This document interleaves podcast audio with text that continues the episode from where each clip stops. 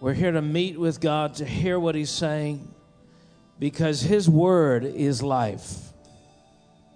He's the author of creation. You know, just like when you ever do any maintenance in your home, which I'm not really good at doing that, but, you know, we did a little maintenance thing here a couple weeks ago, or a couple days ago, actually, and Jonathan was working on the furnaces, and he flushed some things out, and somebody was telling me how much work he did, and there's just something about when you do some maintenance on something, when you renew it, when you make things that are starting to fall apart, you make them new, when you put new parts in, when you clean things up, you get this great sense inside yourself of accomplishment. This is great. You know, it's like, man, we've just aligned this. That thing is set. You know, spiritually, every time you meet with God, that's what's happening is he's setting things in place. He's cleaning things. He is changing parts. He is renewing. He is aligning you so that you function in a way more like you were made and meant to function. And that's why we need God, because He is the ultimate status symbol for what we need to be. He is the measuring tool. And if you don't know what you need to be as a father, if you don't know what you need to be as a Christian, if you don't know what you need to be as a male or a female, all of these things come into alignment when you meet God. All these things come into alignment when you get to know God. The knowledge of God imparts to you that plumb line for what you were destined to be. Who you are, who you really are, is never fully realized and aligned until you come into the presence of God. And so that's why one of the reasons we come together is for that alignment to happen into our lives. So, Father, we want to say to you today that we want to say thank you first for your love, that your love gives us the boldness to come into your presence so that we can experience that alignment, so that you can clean our parts, so that you can flush us out, that you can renew us with your mercy and your love, and that your truth can fix everything that ails us. And so, Lord, we say we long for you. In you is life. In you is correct operation. In you as the creator is original intent. And we say, Lord, we want to find our original intent. We want to know who we were called to be, we are meant to be. So, Lord, we draw near to you today. We run hard after you. So let's take this time to really seek him, because we genuinely need him this morning. You know, there's a proverb that says, do not go often to your neighbor's house, lest by coming you weary him. And sometimes I think we think of God that way, that, you know, I keep making the same mistakes over and over again. And there's this fear, this sense, this foreboding that if I don't get this right, he is going to grow weary of me, and he's going to write me off. And what this song is really saying is, no, the love of God, the mercy of God that's new every morning, extends way past how many ever times it'll take you to try and fail. That you can try and fail and try and fail and try and fail, and he will not grow weary of you the way your neighbor might, the way even sometimes good friends do, or family members. So we want to just enter into that confidence that, God, your love never fails. We declare it right now, Lord, your love never fails, and your mercies are new every morning. You won't give up on us. Lord, give us the boldness today to run into your presence, no matter what our condition is today, because your love is enough. Your love is enough. Your love is enough. Amen. For God so loved the world that he gave his Son,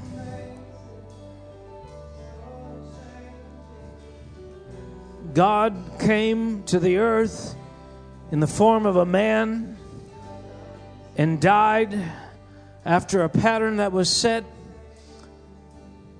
through Judaism, where the blood of a nation, the sins of a nation were redeemed by the blood of a lamb. And Jesus came to be the Lamb of God, to wipe away that thing that separates you from God. So, Father, we want to thank you today for your love, that you loved us so much that you created a way for us to be with you. And we love you for that. Can you say amen? Amen. All right. This morning I was thinking about a time some years ago. I had graduated from Christ for the Nations in Dallas, Texas, and I had gone on a 5-month mission to Australia. And I got there and I was working in a church, and the leader that I was working under, I didn't find him too friendly. I felt like he didn't like me, and there were some things going on. And the problem, of course, as it is with humans, is he didn't like me, which is not too hard to imagine. Sometimes I can be a little difficult, but, like I say, the more people get to know me, the more they like my wife. So, and this is the complexity of human relationships, but he as a leader, of course, was bringing up all my father issues, all my fears about people in authority, all of, what happens with, I don't want to get too deep into this, but what happens with people in authority is whatever experiences you had, as soon as you see anything remotely the same, you jump to conclusions, you jump to judgments, saying, well, you're just like my father, you're just like this, and we want to categorize people. We want to categorize our relationships. So we tend to, throw the baby out with the bathwater. But unfortunately, sometimes some of these things are actually true, and people don't like us. But I remember, he was very distant, kind of a figure. And I was talking to his daughter one day, and his daughter's saying to me, "Listen, he's not that bad." She says his bite is not nearly as bad as his bark. And she's saying, he's really, and she's trying to sort of get me to sort of not fear or not be concerned about this sense of distance. And unfortunately, I couldn't buy it in that context because, well, you are his daughter. There is a certain security that you have as his daughter, that even if he's gruff and even if there is some tension in the relationship, you are by blood connected, I am not. And so there is this sense that he doesn't really have any permanent connection with me. There's no good reason why, other than if he actually was that kind of a loving being, that if I could be convinced that he loves me in a way that is permanent, then this fear would go away. This fear that if I do the wrong thing, I'm out of here. If I don't please him sufficiently as the leader, I'm gone. And so you as the daughter have that assurance. I do not. Now, that's a human relationship, and in some way the parallels are not the same, but there's a similar kind of a dynamic in our relationship with God where we can either have or not have that confidence. Let me read a passage of Scripture. You know this very well, but it says this. It says, "For as many as are led by the Spirit of God, these are sons of God. For you did not receive the spirit of bondage, again to fear, but you received the spirit of adoption, by whom we cry out, Abba, Father.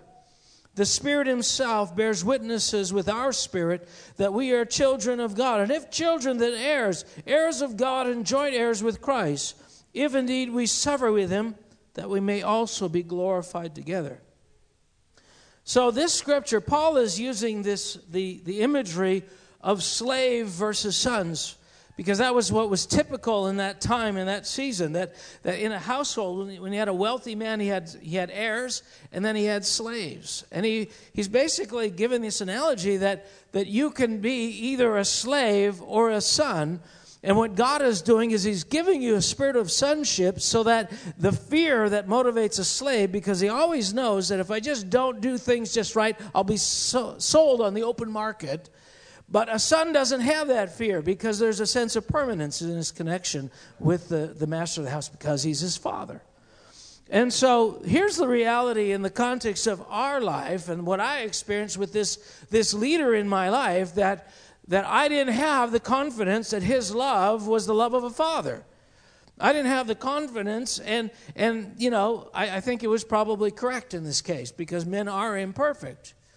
But this, unfortunately, translates over to our relationship with God, and many of us are stuck in that place where we are Christians, we come to church, we maybe are born again, we have something, but we have the mindset of a slave still. We have the mindset that if I just don't do the right thing, then I'm gone. I'm out. I'm disinherited. I have this loss, and there's a fear then that drives us. And what Paul is saying here is this: he said there is a spirit of adoption that can wipe away all of that fear, that you can be completely free.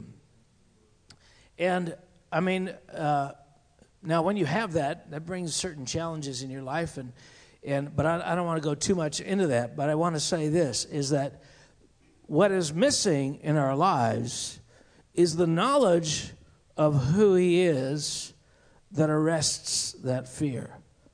So I just want to pray right now. Father, inasmuch as we do not have the knowledge of God, inasmuch as we do not have the revelation of who you are as our Father, and we are still walking in fear, striving, that tyranny, that thing that like a dark cloud hangs over our heads and affects every decision, every thought, every passion, every moment. Lord, I pray in the name of Jesus that you would bring us into the fullness of sonship, that you would bring us into the fullness of knowing your love.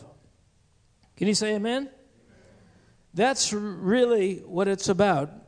And that's where it starts, because there's a lot of things God wants to impart to you about who he is, about his kingdom. He wants to equip you to function and to rule and reign with him for eternity. Unfortunately, the first thing that has to be established in your life is not what you need to do as a servant of God or this or that. It is the love of God established in you. If the love of God is not established in you, you can't go any further, because everything is tilted. Everything is skewed. It's like God can't even ask you to do something if you have a mindset of a slave, because you will do it with the mindset of a slave.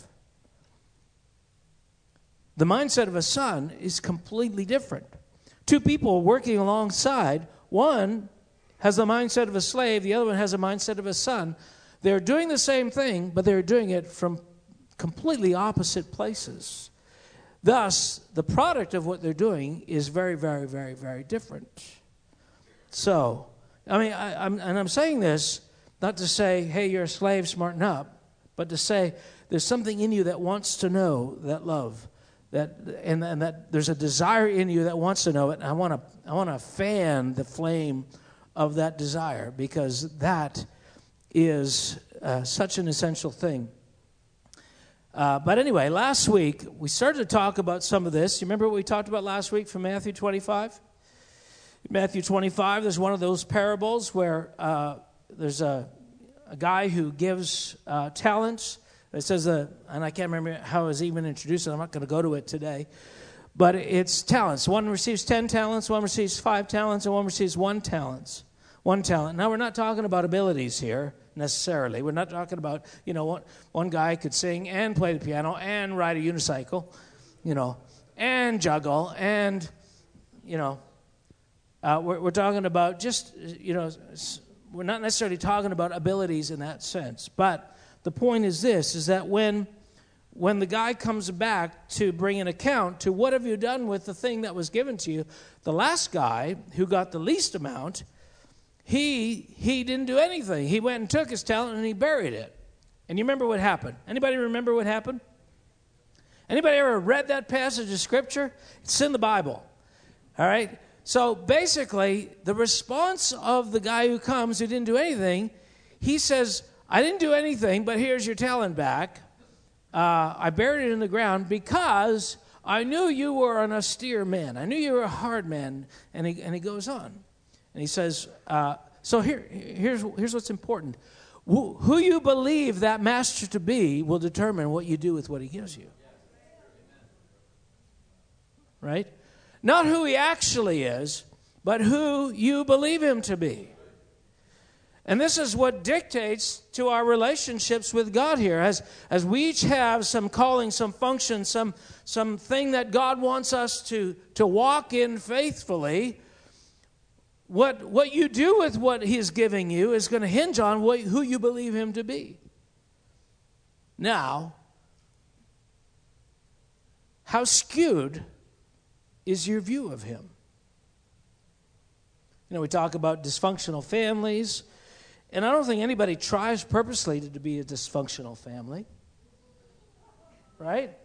Yeah, we're shooting for a high level of dysfunction here in our family, and I think we've touched it. Nobody actually shoots for that. It sort of happens by the conglomerate of knowledge that has been passed down to you through experiences and mentoring and modeling and whatever has happened to you in your life forms what you even if you're sincere, even if you're trying to do good, if you don't have a proper knowledge of what that good should look like, you have no capacity to enter into that good. No capacity whatsoever. And that's our challenge. And so what the paradigm of the Scripture sets up is that God himself is that order. God himself is that template. God himself has in him what's necessary for us to snap to grid, to align to him, and to be who we are meant to be as a son, as a daughter, as a friend, as a mother, as a father, as a worker, whatever it is. The knowledge of who we need to be is all in him. And so the whole journey of our life can be mapped out this way, that you are simply growing in the knowledge of God, and that each incremental step forward gives you the capacity to be who you're meant to be. Because I'm telling you, when people do things wrong, we can make mistakes, but when you're talking about dysfunction, like in families do things on purpose because they think generally they're right. We discipline our kids this way because we think it's right. We demand this or do not demand this of our children because we think it's right. We send our kids to school. We punish them this way. We reward them this way. We encourage them this way. We talk to them that way. We do all these things because at some point we believe they're to be right. And only occasionally do we do the wrong thing. We go back and we say, yeah, that was the wrong thing. But the point is what we're missing is, like this guy, is the knowledge of God. Well, there is another passage in Luke where the other parable, which I referenced briefly last week, and I'm going to read it to you. And I didn't, it's called the parable of the minas. I don't even know what a mina is. I think I used to know. I thought it was an amount of money or something. Yeah, it's an amount of money. Anyway, so Luke 19, verse 12. I'll quickly read through it. Therefore, he said, a certain nobleman went into a far country to receive for himself a kingdom and to return. So what is this about? Good job. This is about receiving a kingdom. Who receiving? Jesus receiving a kingdom. Jesus has come to the earth, and he's returning to heaven, but he's come to receive a kingdom. What he did, when he laid his life down, he's inheriting the universe. He is the King of Kings and the Lord of Lords. So he came, and as part of receiving the kingdom, he gives something to us, and then he goes away for a time. So this is all about the kingdom of God. So it's important that we understand that this is not, you know, we can apply this to so many temporal things in our life, but it's really in the bigger picture about the kingdom of God that will run and exist forever and ever and ever. So he called 10 of his servants and delivered to them 10 minas and said to them, "Do business till I come." But his citizens hated him and sent a delegation after him, saying, "We will not have this man to reign over us." And it was that when he returned, having received the kingdom, he then commanded these servants to whom he had been given the money to be called to him, that he might know how much each man had gained by trading. Then he came to the first and said, saying, "Master, your mina has earned 10 minas. He said to him, "Well done, good servant. Because you are faithful in a very little, have authority over 10 cities. And the second came, saying, "Master, your mina has earned 5 minas. Likewise, he said to him, "You also be over 5 cities. Then another came, saying, "Master, here is your mina, which I have kept put away in a handkerchief, for I feared you." Sounds familiar, eh? "For I feared you because you are an austere man. You collect what you did not deposit, and you reap what you did not sow." It's interesting. We can go into all kinds of political implications of these things, because they do have political implications for our life. But basically, there's almost this perspective, and I won't want to get into it too much, but there's this perspective that it's wrong to gain money from investment. It's wrong to actually reap from the labors that others are laboring, that somehow is an expression of evil. It's actually part of the kingdom of God. It's part of a system that creates wealth in the nations because it's essentially tied into who God is. Anyway, we don't want to go into too much of that. But verse 23, "Why then did you not put my money in the bank, that at my coming I might have collected it with interest?" And so he said to those who stood by him, "Take that mina from him and give it to him who has 10. But they said to him, "Master, he has 10 minas. I thought you were fair. I thought you were a just judge. I thought you were all about equality." Well, I didn't actually say that, but they were thinking it. "For I say to you that to everyone who has will be given, and from him who does not have, even what he has will be taken away from him. But bring here those enemies of mine who did not want me to reign over them, and slay them before me." So anyway, this is gentle Jesus sharing this story. Right? Baby in a manger. Come and slay them before me. Anyway, we don't want to get into that. But I'm telling you, the nuances of everything that Jesus says, the implications of everything that he says, every story, it goes into every realm of our life. And so that's why it's so important. Let me put this out there again and again. To read the Word of God, to meditate on the Word of God, because the thoughts of God, the perspectives of God, the philosophy that God has around rulers, around authority, around finance, around production, around wealth, if all of those things are actually contained in His attitude and His thoughts, and it's part of coming into a line. But let's talk for a second about Mr. Austere Man. You are an austere man. Once again, as I said last week, the master does not quibble with the guy's perception, because he realizes, well, it's just a phony excuse, because A, I'm not that.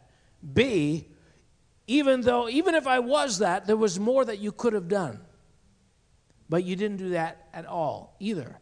And so what that means is, coupled with this fear that you have of me as an austere man, is somehow resentment about serving me. There's a resentment about almost, attached to that, there's this resentment that I don't even want to do anything that profits you. He said, listen, so you feared me, but you could have at least done this. Why didn't you do that? So there was no escape whatsoever from accountability here. But let's get back to the main point. The main point is this, is that who he believed to God was, dictated everything else.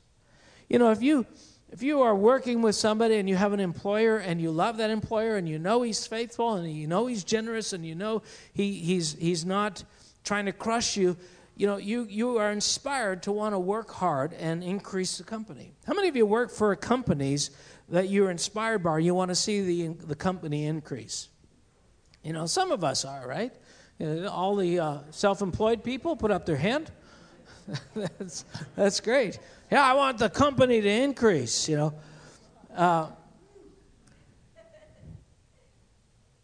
So your attitude about the owner, your attitude about where my industrious efforts are going to, what they are producing, has a great deal of bearing on how faithful you're going to be. So here we come back to this issue of who are we as Christians today. One of the things I run into again and again and again is around this issue of legalism, fear, sonship, works. People are very fond of saying, well, we're not saved by works but by grace. Do you know that Adam and Eve did works before they fell? Did you know that they worked in the garden?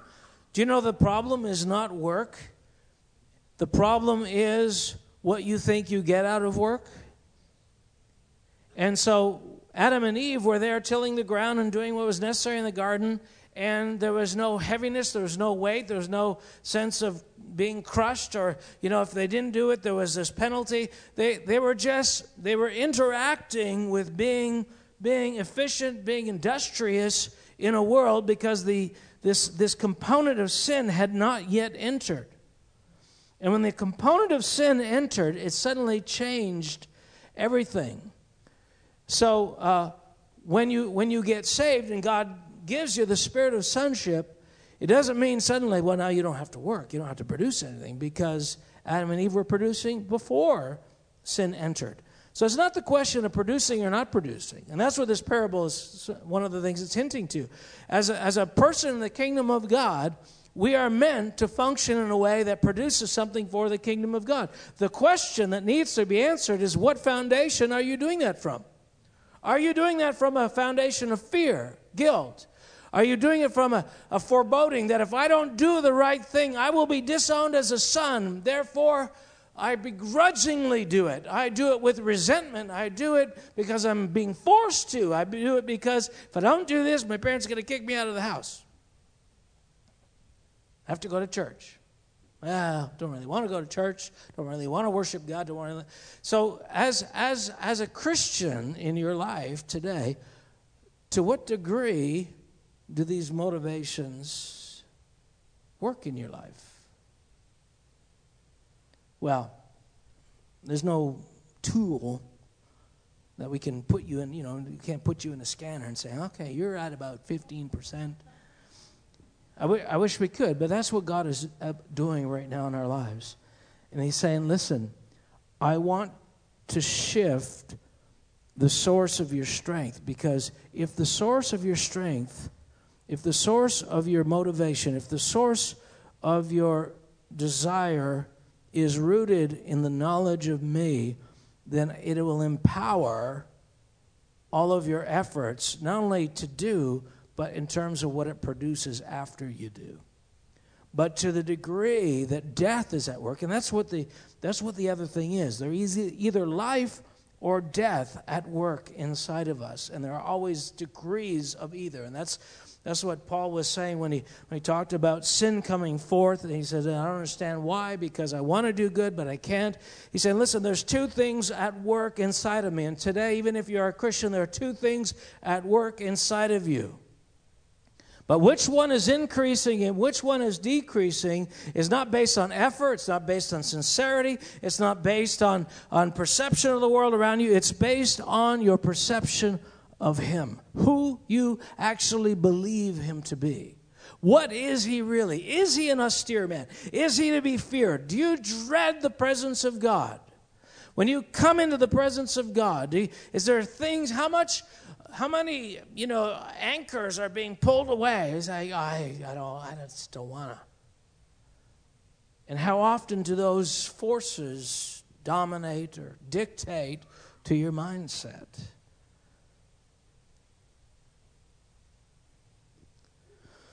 I have this sort of picture in my mind of a man trying to walk in a direction but has all these fishing hooks tied into him, and then, fishing line pulling him in this direction. And that's the question, is how many things are pulling you into something that is not the direction you mean to go, you want to go?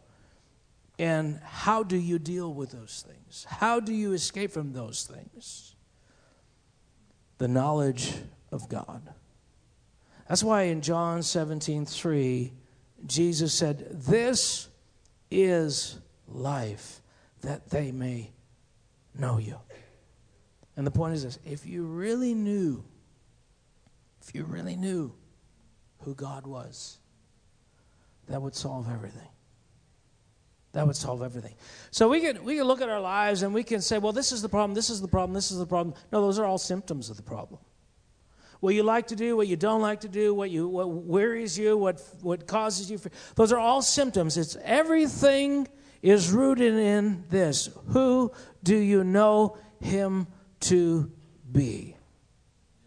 That's why Jesus, when He was discipling the disciples, and He said to them, He said, "Who do men say that I am?" And they gave an answer. And then He said, "Who do you say that I am?" And out of that encounter, Peter says that powerful thing. He says, "You are the Christ, the Son of the living God." And Jesus responds to that and says, "On this, I'm going to build my kingdom." What is He saying to us? He's saying, listen, I'm building my kingdom, and I'm looking for ground to do it, and the ground that I'm doing it is your knowledge of me. When you can't do it, it means there's an absence of knowledge of me. When you miss the mark, when you sin in your life, you're missing something of the knowledge of me. I guarantee you, everything that ails us, everything that results in imperfection in our lives, or everything that results in perfection in our lives, is based in Him, whether we know Him or not. And so the whole pursuit of our life is, I want to know you. I want to know you. And that's why, that's what Paul said in Philippians. He said, "Oh, that I might know Him in the power of His resurrection, in the fellowship of sufferings." And, people could, but don't you already know Him, Paul? Don't you already know Him? I mean, you seem like you know Him.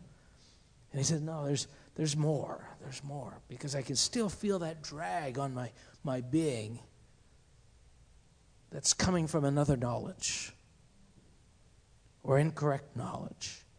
I want to know Him. I want to draw closer to Him. I want to be purified. I want to be changed. So, and this is the dynamic we wrestle with as Christians today, even in this, because oh, now I know I need to know Him. One more thing I need to do. Right? Isn't that tragic that that is the lens through which we are affected to look at everything? Is obligation? What does that tell you? That tells you what is at work in you, whether it's law or grace. And what God's trying to do is say, listen, just start acknowledging that there's law at work that causes guilt and shame and all of these things. And that's what is holding you down. Those are the hooks that are in you. And they may not be in the person next to you who's doing the same thing. And you may think, well, they're probably doing it with a guilty conscience too. And they resent doing that, and they're just doing it to curry favor or to show God. You don't know that for sure. The only question is, what's happening inside of you? What is going on? What is the catalyst? Is it life or is it death? So God is shifting these things in our life. Well, how is it happening exactly? There's no science to it in the sense that I can't give you objective measurements, because we're all different and we're all starting from a different place. But what we do as leaders spiritually, we say, this is what the Word of God says. This is the truth of what God is saying.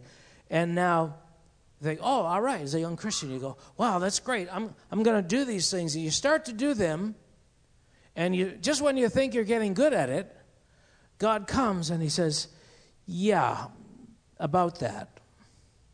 All the motivation pretty much is coming from a fear. You're like, oh, man, I thought I was doing so good. Well, it's all right. Because what happened right there in that moment, it was you saw more of him, which caused you to see more of yourself, which brought a change. So that at the end of the day, what's happening incrementally, mystically in our lives is that we are coming to moments where we are seeing him more clearly. And when we see him more clearly, then we see ourselves more clearly. And it just shifts what happens in your life. So you don't even have to worry about Ben. You don't have to worry about me. You don't have to worry about Ken. How much legalism is in Ken's heart or my heart or others. It doesn't even matter, because the only thing that really affects your service to God is how much legalism and how much of the knowledge of God's love is at work in your heart. That's the only thing that determines the quality of your service to God. Nothing else matters. Nothing else really matters. Your ability to even submit to leaders or honor your wife or husband or anybody in your life, whether it's an unsaved boss, or has nothing to do with who he is. It has everything to do with just who you are. God has a plan to bring the power of his kingdom through your life, through the knowledge of him. And I encourage you this week, go to your Bible and think of that phrase, the knowledge of God or the knowledge of him. And I challenge you to start reading in the Bible, meditating on the passages, every place it says that, because it happens again and again and again and again and again. It is the epicenter of the kingdom of God, is the knowledge of him. Yeah, sure, come on in. I just want to add to that for a second, because it's just kind of been so clear here as Pastor Mark's been speaking. The original sin that Adam and Eve partook in was eating from the tree of the knowledge of good and evil. So really, the knowledge of good and evil is law, is death, and the knowledge of God is the tree of life. We can eat from the tree of life, because we can, in fact, pursue the knowledge of God and eat from the knowledge of God. And so we can, in many ways, because of what Christ has done and because the Holy Spirit is with us, we have access to a tree that Adam and Eve lost access to. And that's what it comes down to. So, Father, I want to thank you for what you're doing in our life, and we want to say right now, even if we didn't think this 10 minutes ago, we are not content with the way we see you. We want to see you more clearly. We want to know you. Father, I pray that nobody in this room will ever have the experience of standing before you and trying to justify their failure by saying, you are too hard. God, you are too hard, because, Lord, you are love. You are merciful. You are full of understanding. You know our frame, and that you know we are dust. and you love us, and you give us every opportunity, and you've provided for us power to do everything that you've ever hinted that we are called and obligated to do. So, Lord, we are going to be without excuse. So, Lord, we say right now, we lean into the knowledge of you. We want to know who you are. Reprogram, reshape, redefine. Lord, make the crooked places straight in our lives.